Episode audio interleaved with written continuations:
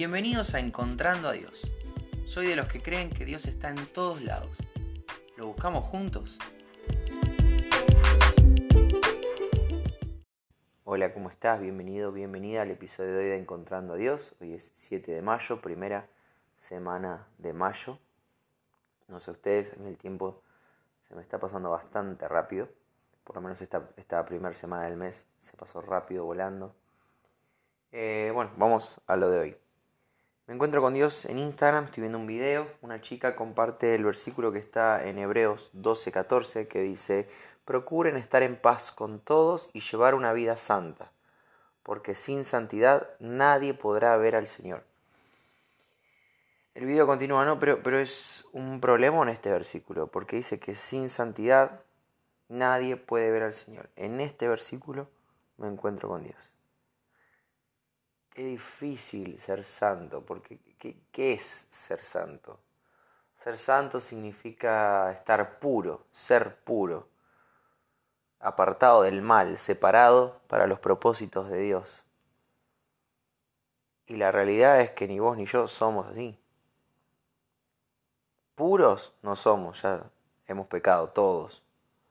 Dice la Biblia que todos pecamos, Dice la Biblia que nos desviamos, dice la Biblia que tenemos tendencia al crimen, al asesinato, a la mentira.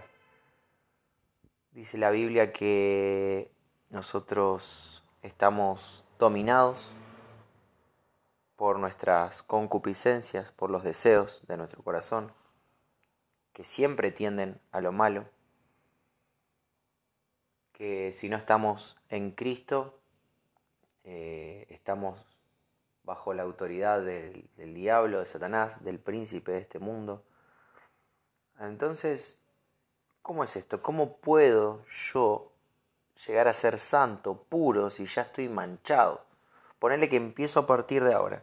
Supongamos, porque no es posible, por lo menos no para los humanos, Supongamos que a partir de ahora me caen todas las fichas, entiendo quién es Jesucristo y digo, ¿sabes qué? A partir de hoy no peco nunca más.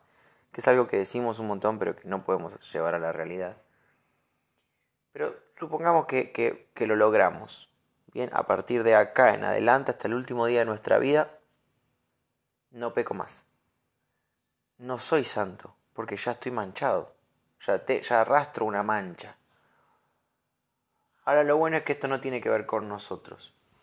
Es medio difícil porque imagínate un salón de clases y el profesor agarra y dice, muy bien, cierren sus cuadernos, hoy tenemos clase de vuelo. Hoy vamos a volar. Los chicos se empiezan a mirar, algunos entusiasmados, sí, qué lindo volar, pero no tenemos la capacidad de volar. Por más que yo mueva mis brazos hacia arriba, hacia abajo, por más que me pegue plumas en todo el cuerpo, por más que salte muy alto, no puedo volar, no, no, físicamente me es imposible volar. Lo mismo pasa con la santidad. No puedo ser santo. Es un lío, porque entonces, ¿qué hacemos con este versículo? Fíjate que dice 1 Pedro 1, 15 y 16.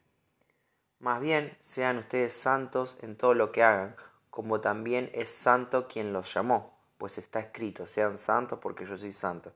¿Quién es el que nos llama? Dios. Otra vez esto, sean santos como, como Dios. O sea, ya, ya subió la vara, ya no es santo a mi manera. Ah, este chico es un santo, se porta bien, tiene carita de ángel. No, no, no, ya no es ser socialmente bueno. Ahora es es más alta la vara, ser santo como el Señor, como quien nos llama. Y vamos a subir un poquito más la vara. Dios es tres veces santo.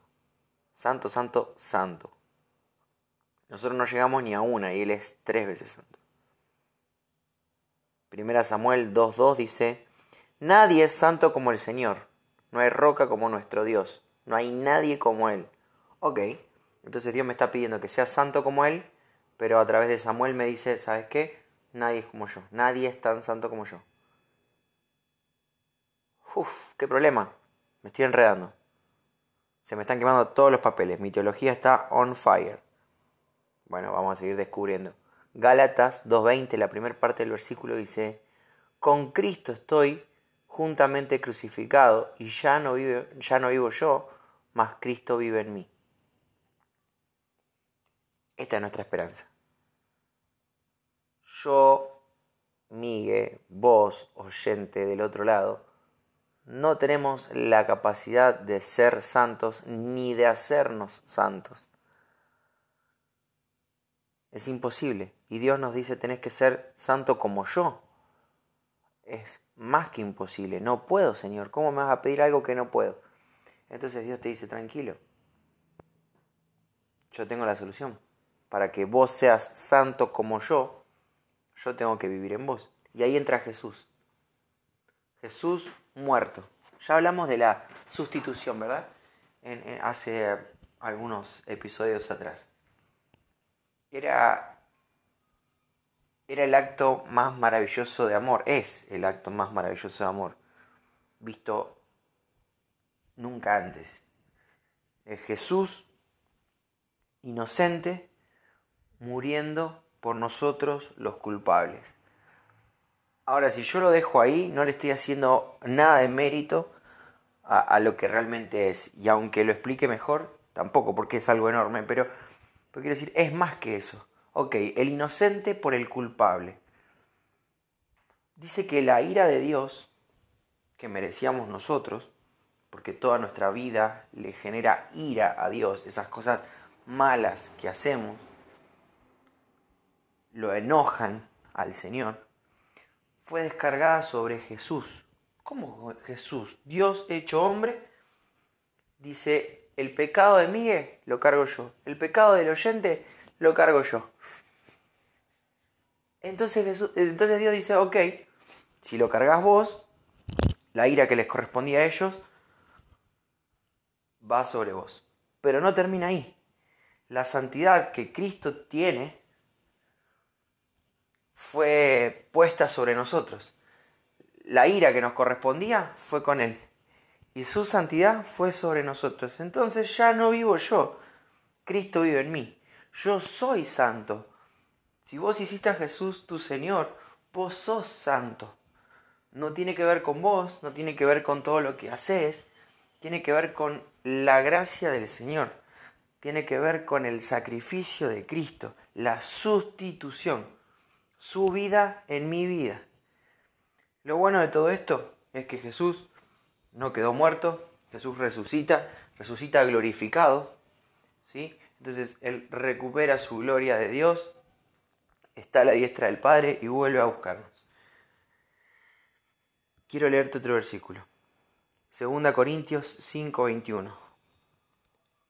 Al que no conoció pecado, le hizo pecado por nosotros, para que fuéramos hechos justicia de Dios en Él. ¿Te das cuenta? La justicia que nosotros no teníamos vino para nosotros. El pecado que Él no tenía se, se le fue a Él. El que nosotros teníamos se fue a Él. Él se hizo pecado, no cargó con nuestro pecado. Fue completamente hecho pecado. Qué locura. Entonces, esto es lo, lo donde yo me encuentro hoy a Dios en este primer versículo Procuren la paz con todos y llevar una vida santa, porque sin la santidad nadie podrá ver a Dios. Gracias a Jesús, nosotros podemos ver a Dios. Gracias a Jesús, nosotros podemos encontrarnos, como dice el título del programa, con Dios. Yo puedo ver a Dios en todo, únicamente por los méritos de Cristo. Únicamente por esa justicia que Él tenía y yo no, que fue depositada en mí por esa santidad que Él tenía y yo no, que fue depositada en mí. Le debemos todo a Cristo. Es, algo enorme. Porque nosotros a duras penas podríamos a alguien darle, qué sé yo, una papa frita. Me sobraron algunas papas fritas, se las llevo a los nenes que piden. Ok. Eh, puedo organizar toda una, hacer toda una gestión de hacer una olla de arroz comunitario y invitar a las personas del barrio a comer. A las personas necesitadas les puedo ofrecer, no sé, eh, lo que se te ocurra, ropa, ropa usada, les puedo dar ropa nueva también. Puedo agarrar todo mi sueldo así como está y yo digo, este mes no como nada, no me compro nada, no pago una sola cuenta y le doy todo mi sueldo a alguien. Vendo todo lo que tengo y se lo doy a quien lo necesite. ¿Y sabes qué? Sigue siendo chiquito comparado con el regalo que Jesús nos hizo. Esto es muy groso. Y lo bueno es que es inagotable. Quiere decir que si alguien más, si a alguien más vos se lo presentás, esa persona puede acceder a esa justicia, a esa santidad. Puede empezar a ver a Dios. Porque la sangre de Jesús no tiene un cupo limitado. No, no hay stock. es, es, es para todos los que quieran. Así que esto te quería compartir hoy. Espero que sea de bendición para tu vida. Espero que realmente puedas estar disfrutando de esta santidad que el Señor nos regala. Espero que puedas ver a Dios con la santidad de Cristo, a través de la sangre de Cristo, y que se lo estés compartiendo a alguien más.